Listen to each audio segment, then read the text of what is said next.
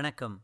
அமரர் கல்கியின் பொன்னியின் செல்வன் இரண்டாம் பாகம் சுழற்காற்று ஐம்பத்தி ஒன்றாம் அத்தியாயம் சுழிக்காற்று. உங்களுக்காக வாசிப்பது ஸ்ரீ காற்று அசையவில்லை கடல் ஆடவில்லை கப்பலும் நகரவில்லை. அலையற்ற அமைதியான ஏரியைப் போல் காணப்பட்ட கடலை நோக்கிய வண்ணம் வந்தியத்தேவன் சிறிது நேரம் சும்மா இருந்தான் அவன் உள்ளத்தில் மட்டும் பேரலைகள் எழுந்து விழுந்தன. திடீரென்று இரு கரங்களையும் கடலை நோக்கி நீட்டிக்கொண்டு ஓம் ஹ்ரீம் ஹ்ராம் வஷட் என்று கூவினான். மறுகணத்தில் கையில் கத்தியை எடுத்துக்கொண்டான் சக்கராகாரமாக இரண்டு தடவை சுழற்றினான். ஆம் ஆம் சமுத்திரராஜன் பலி கேட்கிறான் இரட்டை பலி கேட்கிறான் தூங்குகிறவர்களை தாக்கிக் கொள்ளும் இரண்டு சூரர்களை பலியாகக் கொடு என்று கேட்கிறான். பலி கொடுத்தால்தான் மேலே இந்த மரக்கலத்தை போக விடுவேன் என்கிறான். எங்கே? உடனே இப்படி இரண்டு பேரும் வந்து தலையை நீட்டுங்கள். சீக்கிரம் சீக்கிரம்! என்று ஆர்ப்பரித்தான். ரவிதாசன் வந்தியத்தேவனை வியப்புடன் உற்று பார்த்தான். என்று மறுபடியும் பேய் சிரிப்பது போல் சிரித்தான். தம்பி இது என்ன விளையாட்டு? என்றான். அண்ணன்மார்களே இது விளையாட்டு அல்ல. வினை. சற்று முன் நான் கீழே கட்டப்பட்டு கிடந்தபோது சிறிது தூங்கிப் போனேன். அப்போது கனவு கண்டேன். கடலையும் வானத்தையும் ஒன்று சேர்த்த பூதம் போன்ற நீல நிற உருவம் ஒன்று என் முன்னால் நின்றது. ஏதோ சொல்லியது. அது என்னவென்று அப்போது புரியவில்லை இப்போது புரிந்தது. மந்திர தந்திரங்களில் தேர்ந்த காளிபக்தர்கள் இரண்டு பேருடைய உயிர் பலி வேண்டும் என்று சமுத்திரராஜன் கோருகிறான். கொடுக்காவிட்டால் இந்த கப்பலை மேலே போகவிட முடியாது என்றும் சொல்லுகிறான். ஆறு முரட்டு அராபியர்களின் உயிர் பலியினால் அவன் திருப்தி அடையவில்லை. வாருங்கள் சீக்கிரம்! என்று கூறி வந்தியத்தேவன் கையிற் பிடித்த கத்தியை வானை நோக்கி உயர்த்தினான். ரவிதாசனும் தேவராளனும் ஒருவர் முகத்தை ஒருவர் பார்த்து கொண்டார்கள். ரவிதாசன் தம்பி கதை கட்டுவதில் உன்னைப் போன்ற கெட்டிக்காரனை நான் பார்த்ததே இல்லை என்றான். வந்தியத்தேவன் ஓ நான் சொல்வதில் உங்களுக்கு நம்பிக்கை இல்லையா? கதை கட்டுகிறேனா? சமுத்திரராஜனே இந்த மூடர்களுக்கு நீயே மறுமொழி சொல் என்று கூவினான். அவன் அவ்வாறு கூவிய குரல் சமுத்திரராஜனுடைய காதிலே கேட்டது போலும் அதற்கு மறுமொழி கூறவும் சமுத்திரராஜன் விரும்பினான் போலும். கடலில் அப்போது ஒரு விந்தையான காட்சி தென்பட்டது. கண்ணு கெட்டிய தூரம் நாலு திசையிலும் கடல் ஒரு சிலிர்ப்பு சிலிர்த்தது. சிறிய சிறிய சிறிய சின்னஞ்சிறிய அலைகள் ஆயிரமாயிரம் எழுந்து விழுந்தன. இது ஒரு நிமிஷ நேரம்தான். அடுத்த நிமிஷத்தில் அவ்வளவு அலைகளும் வெள்ளிய நுரையின் நுண் துணிகளாக மாறின. அடுத்த நிமிஷத்தில் அவ்வளவு அலைகளும் வெள்ளிய நுரையில் நுண் துளிகளாக மாறின. விரிந்து பறந்த கடற்பிரதேசம் எங்கும் அந்த வெண்ணுரை துளிகள் துள்ளி விளையாடின. விசாலமான பசும்புல் தரையில் கோடி கோடி கோடி தும்பை மலர்கள் இளங்காற்றில் உருண்டு உருண்டு உருண்டு போய்க் கொண்டிருந்தால் எப்படி இருக்கும்?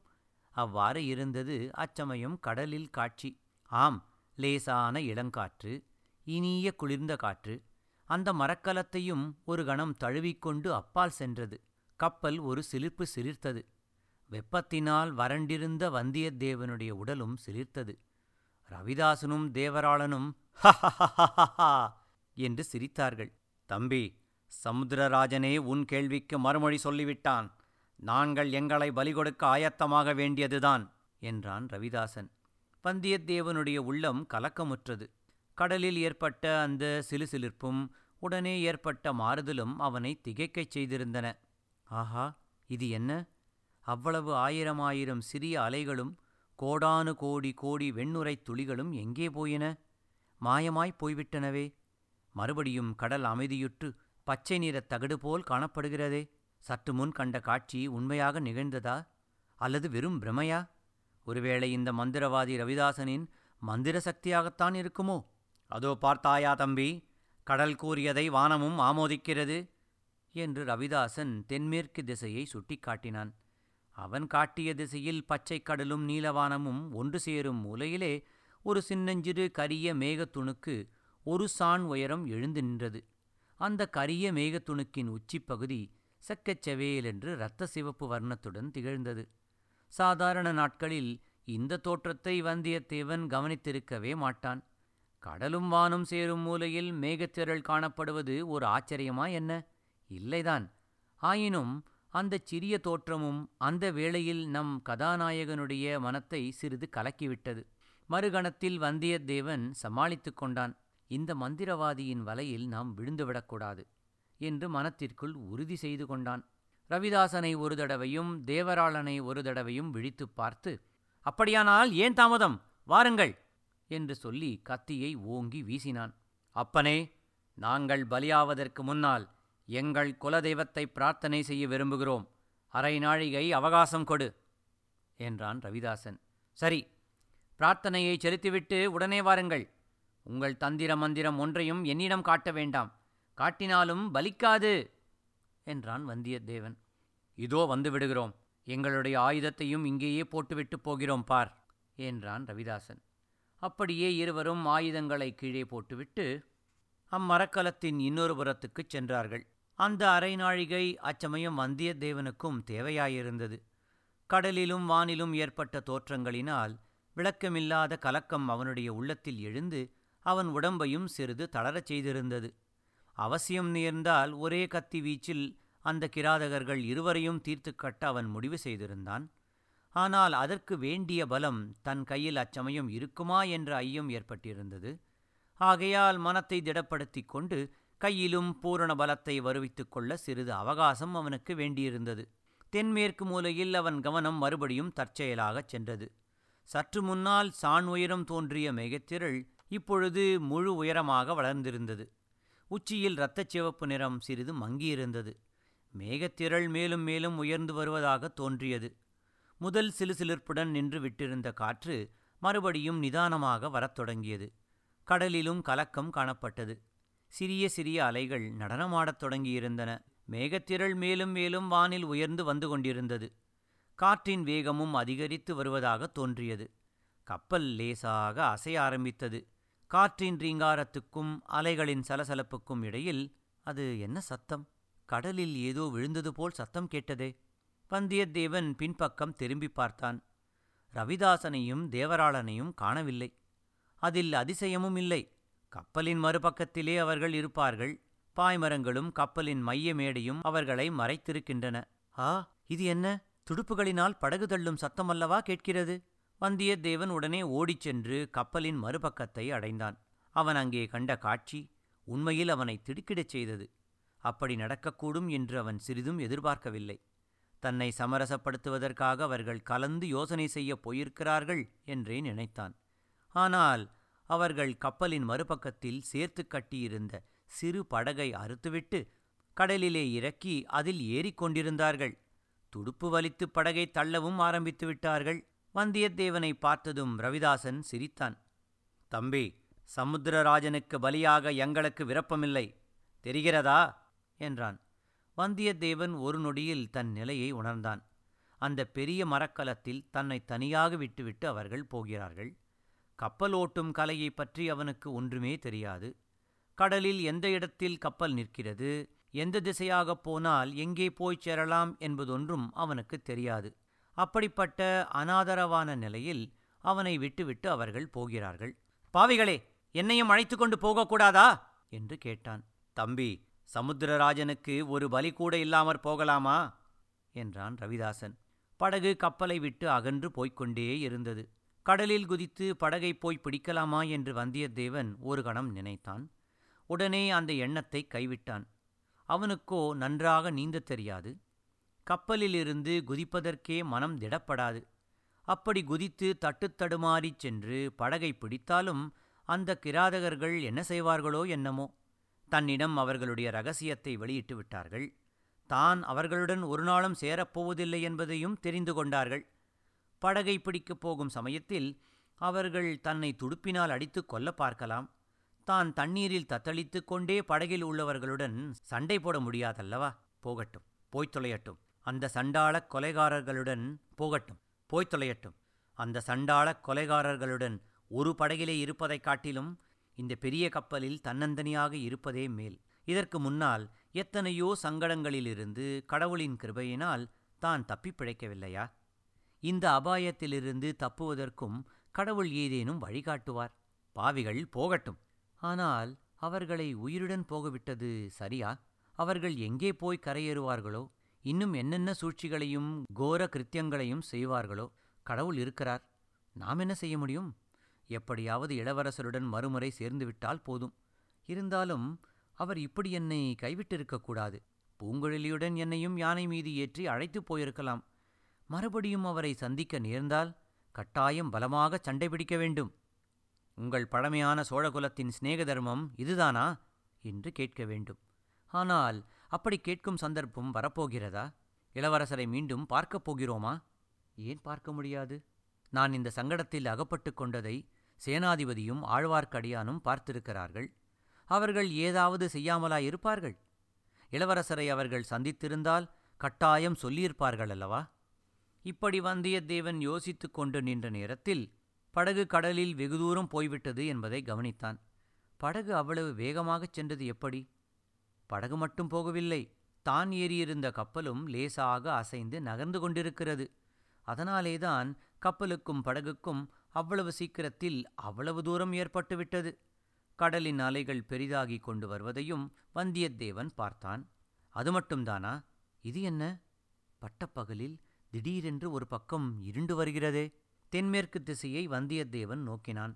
சற்று முன்னால் முழு உயரம் தெரிந்த மேகம் அதற்குள் பிரம்மாண்டமாக வளர்ந்து படர்ந்து வானத்தை பெரும்பாலும் மறைத்துவிட்டதைக் கண்டான். இன்னும் அம்மேகங்கள் திட்டுதிட்டாக திரண்டு புரண்டு வானத்தில் வெகு வேகமாக மேலேறி வந்தன. அவன் பார்த்து கொண்டிருக்கும் போதே மேற்கு வானத்தில் பாதி தூரம் இறங்கியிருந்த சூரியனை மறைத்துவிட்டன. பிறகு மேற்கு திசையும் தெற்கு திசையும் மேலும் இருண்டு வந்தன. வானத்தின் கரிய மேகங்கள் கடலிலும் பிரதிபலித்து கடல் நீரையும் கரிய மைநிறமாகச் செய்தன. கடல் எங்கே முடிகிறது? வானம் எங்கே தொடங்குகிறது என்று கண்டுபிடிக்க முடியாமல் கடலும் வானமும் ஒரே கன்னங்கரிய இருள் நிறம் பெற்றிருந்தன. மேகத்திரள்கள் மேலும் புரண்டு உருண்டு வந்தியத்தேவனுடைய தலைக்கு மேலே வந்தன. பிறகு கீழ்த்திசையிலும் இறங்கத் தொடங்கின. படகு சென்ற திசையை வந்தியத்தேவன் நோக்கினான். படகு இருந்த இடமே தெரியவில்லை. அவனுடைய பார்வையின் எல்லைக்கு அப்பால் போய்விட்டது போலும். காற்றின் மெல்லிய ரீங்காரம் இப்போது ஹோ என்ற பெரும் இரைச்சலாக மாறிவிட்டது. அத்துடன் நிமிஷத்துக்கு நிமிஷம் பெரிதாகி வந்த அலைகளின் இரைச்சலும் சேர்ந்தது. கப்பலில் விரிந்திருந்த பாய்கள் சடபடவென்று அடித்து கொண்டன. மரங்களும் கட்டைகளும் ஒன்றோடொன்று உராய்ந்து ஆயிரம் குடுமிக் கதவுகளைத் திறந்து மூடும் சத்தத்தை உண்டாக்கின. பாய்மரங்களை வந்தியத்தேவன் அண்ணாந்து பார்த்தான். அவற்றின் நிலையிலிருந்து கப்பல் ஒரு திசையாகப் போகாமல் சுழன்று சுழன்று வருகிறது என்று தெரிந்து கொண்டான். சுழிக்காற்று என்று அடிக்கடி சொன்னார்களே. அந்த சுழிக்காற்றுதான் அடிக்கப் போகிறது போலும். சுழிக்காற்று அடிக்கும்போது பாய்மரங்களிலிருந்து பாய்களை கழற்றி சுற்றி வைக்க வேண்டும் என்று வந்தியத்தேவனுடைய அறிவுக்கு புலப்பட்டது. ஆனால் அவன் ஒருவனால் அது எப்படி முடியும்? பத்து பேர் சேர்ந்து செய்ய வேண்டிய காரியமல்லவா? பத்து பேர் இல்லாவிட்டாலும் நாலு பேராவது வேண்டும். ஒருவன் தனியாக என்ன செய்வது? கடவுள் விட்ட வழி விடுகிறார். கப்பல் அடைந்த கதியை அடைகிறது என்று சும்மா இருக்க வேண்டியதுதான். கப்பல் அடையப் போகிற கதி என்னவென்று அவனுக்கு சீக்கிரத்திலேயே தெரிந்து போயிற்று. அப்படியும் இப்படியும் சிறிது நேரம் அலைப்புண்டிருந்து பிறகு கடலில் மூழ்கிப் போக வேண்டியதுதான்.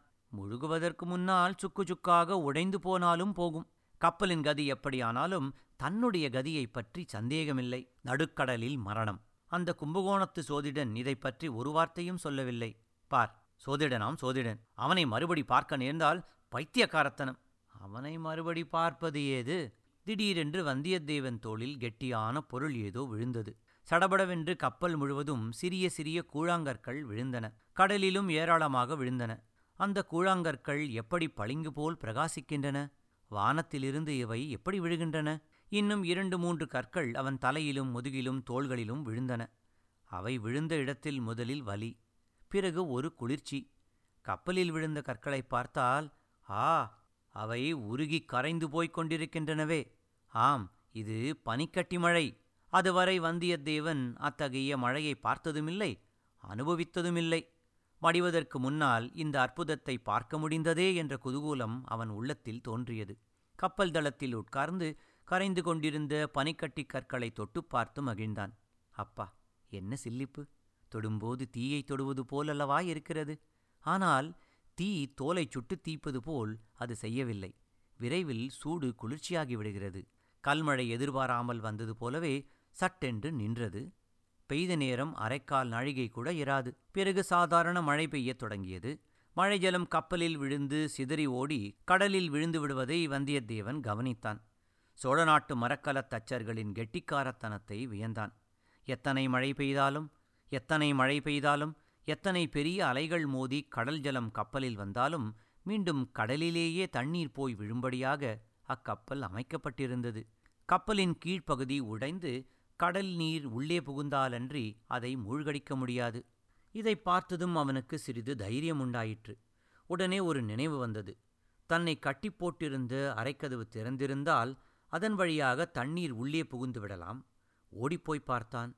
அவன் நினைத்தபடி கதவு திறந்து காற்றில் அடித்து கொண்டிருந்தது. கதவை இறுக்கி சாத்தி தாளிட்டான்.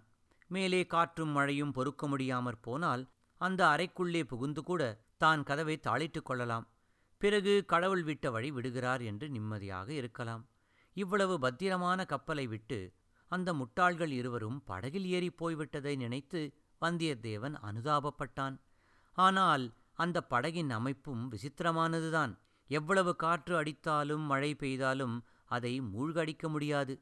அப்படி படகு உடைந்து முழுகினாலும் பக்கத்தில் அதனோடு சேர்த்து கட்டியுள்ள கட்டை ஒன்று இருக்கிறது. அதை பிடித்து கொண்டு அந்த கொலைபாதகர்கள் தப்பி கரை சேர்ந்து விடுவார்கள். அநேகமாய் கோடிக்கரைக்கு சமீபமாகப் போய் கரையேறுவார்கள். கோடிக்கரையிலிருந்து வந்தியத்தேவனுடைய உள்ளம் பழையாறைக்குத் தாவியது. சக்கரவர்த்தியின் திருக்குமாரிக்கு தனக்கு நேர்ந்த கதி எப்படி தெரியப் போகிறது? இவள் இட்ட பணியை நிறைவேற்றும் முயற்சியிலே தான் நடுக்கடலில் மூழ்கியதை யார் அவளுக்கு தெரிவிக்கப் போகிறார்கள்? கடல் தெரிவிக்குமா? காற்று சென்று சொல்லுமா? கடவுளே அந்த மாதரசியை சந்திப்பதற்கு முன்னாலேயே நான் இறந்து போயிருக்கக்கூடாதா போர்க்கடத்தில் வீரமரணம் எய்திருக்கக் சொர்க்க பூமியை கண்ணால் பார்க்கச் செய்துவிட்டு உடனே அதல பாதாளத்தில் தள்ளுவது போலல்லவா இருக்கிறது? காற்றின் வேகம் அதிகமாகிக் கொண்டிருந்தது. அலைகடலின் கொந்தளிப்பு மிகுதியாகிக் கொண்டிருந்தது. கப்பலின் பாய்மரங்கள் பேய் பிசாசுகளைப் போல் பயங்கரமான சத்தமிட்டு கொண்டு ஆடின. இருள் மேலும் மேலும் கரியதாகிக் கொண்டு வந்தது. இருட்டை விட கரியதான இருட்டு எப்படி இருக்க முடியும்? அப்படியும் இருக்க முடியும் என்று தோன்றியது. திடீரென்று வானத்தில் ஒரு மின்னல் தோன்றி ஒரு மூலையிலிருந்து மறுமூலை வரை பாய்ந்தது. அதற்குப் பிறகு தோன்றிய இருட்டு இருளைவிட கரியதாயிருந்தது. மின்னலைத் தொடர்ந்து இடிமுழக்கம் கேட்டது. கப்பல் அதிர்ந்தது கடல் அதிர்ந்தது திசைகள் அதிர்ந்தன. இன்னொரு மின்னல் அடிவானத்தில் இருளை கிழித்துக் கொண்டு புறப்பட்டது. அது மேலும் மேலும் நீண்டு கப்பும் கிளையும் விட்டு படர்ந்து பற்பல ஒளிக்கோலங்கள் ஆகாசமெங்கும் போட்டு வானையும் கடலையும் ஜோதிமயமாகச் செய்துவிட்டு அடுத்த கணத்தில் அடியோடு மறைந்தது. இடிமுழக்கம் தொடர்ந்தது. அம்மம்மா அண்டகடாகங்கள் வெடித்து விழுகின்றன என்பதில் சந்தேகமில்லை. மேலும் மின்னல்கள் இடிமுழக்கங்கள். இன்னும் வானம் பிளக்கவில்லையே இது என்ன அதிசயம்? என்று வந்தியத்தேவன் எண்ணமிட்டானோ இல்லையோ அந்த கணமே ஆகாசம் வெடித்துப் பிளந்தது. வெடித்த விளப்பின் வழியாக பிரளய வெள்ளம் பொழிந்தது. ஆம் அதை மழையென்றே சொல்வதற்கில்லை. வானவெளியில் ஒரு கடல் குமுறிக் கொண்டிருந்தது. அது திடீரென்று தோன்றிய பிளவின் வழியாக கொட்டுவது போலவே இருந்தது. கடல் அலைகள் ஆவேச தாண்டவமாடின. மின்னல் வெளிச்சத்தில் கண்ணு கெட்டிய தூரம் ஆடும் மலைச்சிகரங்கள் காட்சியளித்தன. காற்றின் கொம்மாளம் உச்சத்தை அடைந்தது. ஆடும் மலைச்சிகரங்களை அப்படியே பெயர்த்து எடுத்து வாயு பகவான் வானவெளியில் சிதறி எரிந்து விளையாடினார்.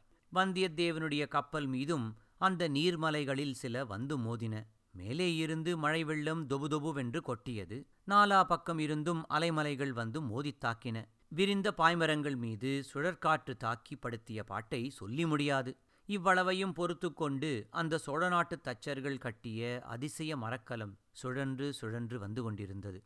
ஆனால் எவ்வளவு நேரம்தான் சுழன்று கொண்டிருக்க முடியும்? எவ்வளவு நேரம் அந்த மாபெரும் பூதங்களின் தாக்குதலை கப்பலினால் சமாளிக்க முடியும்? முடியாது. இந்த வினாடியோ அடுத்த வினாடியோ கப்பல் முழுக வேண்டியதுதான். அத்துடன் வந்தியத்தேவனும் முழுக வேண்டியதுதான். எனினும் அந்த எண்ணம் அவனுக்கு இப்போது சோர்வை அளிக்கவில்லை. அப்படி தனக்கு நேரப்போகும் மரணம் ஓர் அற்புதமான மரணம் என்று கருதினான். எழும்பிக் குதித்த அலைகளைப் போல் அவன் உள்ளமும் குதூல தாண்டவம் ஆடத் தொடங்கியது. காற்றின் பேரிரைச்சல் அலைகளின் பேரொலி இடிகளின் பெருமுழக்கம் இவற்றுடனே வந்தியத்தேவனுடைய குரலும் சேர்ந்து ஹ ஹ ஹா என்று வாய்விட்டுச் சிரித்தான். அந்த காட்சியையெல்லாம் நன்றாய் பார்க்க வேண்டும் என்பதற்காகவே அவன் முன்ஜாகிரதையுடன் பாய்மரத்தின் அடித்தண்டுடன் சேர்த்து தன்னை கட்டிக்கொண்டிருந்தான் கப்பல் சுழன்றபோது பாய்மரமும் சுழன்றது வந்தியத்தேவரும் சுழன்றான். இப்படி எத்தனை நேரம் இப்படி எத்தனை நேரம் கப்பலும் பாய்மரமும் வந்தியத்தேவனும் சுழன்று கொண்டிருந்தார்கள் என்று தெரியாது. பல யுகங்களாகவும் இருக்கலாம் சில வினாடிகளாகவும் இருக்கலாம். காலதேசவர்த்தமான உணர்ச்சிகளையெல்லாம் கடந்த அமர நிலையை வந்தியத்தேவன் அப்போது அடைந்திருந்தான். காற்றின் வேகம் சிறிது குறைவது போல தோன்றியது. பிரளயமாக கொட்டிய மழை நின்றுவிட்டது. சிறு தூரல்கள் போட்டுக்கொண்டிருந்தன மின்னலும் இடியும் நின்றுவிட்டது போல தோன்றியது. கடல் கண்ணங்கரிய இருள் பிழம்பாக தோன்றியது. வந்தியத்தேவன் சிறிது நேரத்துக்கு முன்னால் மின்னல்களின் ஒளிவீச்சை தாங்க முடியாமல் கண்களை மூடிக்கொண்டிருந்தான். இடிகளின் பெருமுழக்கத்தை கேட்க முடியாமல் காதுகளை தன் கைகளினால் இறுக்கி பொத்திக் கொண்டிருந்தான். இப்போது கண்களை திறந்து பார்த்தான். கைகளை அகற்றி காதுகளையும் திறந்து விட்டான். ஆஹா எவ்வளவு பெரிய சுழிக்காற்று விபத்திலிருந்து நான் தப்பித்துக் கொண்டேனா? கடவுள் காப்பாற்றி விட்டாரா? மீண்டும் பழையாறை அரசிளங்குமரையை இந்த ஜென்மத்தில் காணப்போகிறேனா இளவரசரை சந்தித்து அளவலாவப் போகிறேனா? அதற்குள் அவசரப்படக்கூடாது. இந்த கப்பல் இப்போது எங்கே இருக்கிறதோ யார் கண்டது? இது பத்திரமாய் கரை சேரும் என்று எப்படி சொல்ல முடியும்? கப்பல் தப்பினாலும் நான் உயிரோடு தப்பி கரையேறுவேன் என்பது என்ன நிச்சயம்? இன்னும் எத்தனை எத்தனை அபாயங்கள் இருக்கின்றனவோ?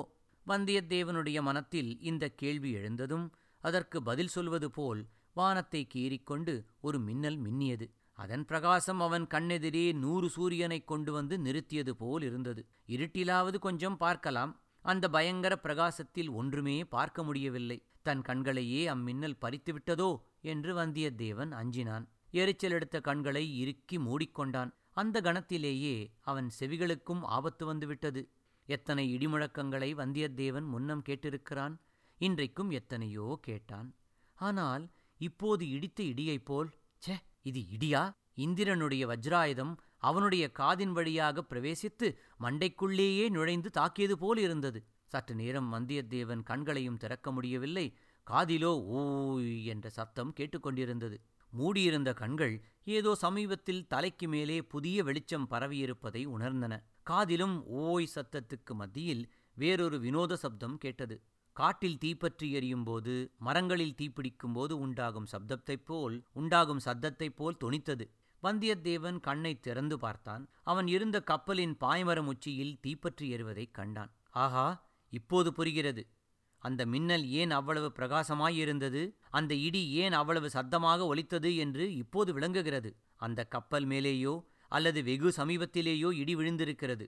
அதனால் பாய்மரத்தில் தீப்பிடித்திருக்கிறது. பஞ்சபூதங்களில் இரண்டு பூதங்கள் அந்த சோழநாட்டு மரக்கலத்தை தாக்கி அழிக்க பார்த்தன. நீரும் காற்றும் தோல்வியுற்றன.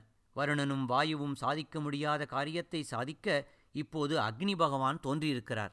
இத்துடன் ஐம்பத்தி ஒன்றாம் அத்தியாயம் சுழிக்காற்று நிறைவடைந்தது. மீண்டும் அடுத்த அத்தியாயத்தில் சந்திப்போம். நன்றி வணக்கம்.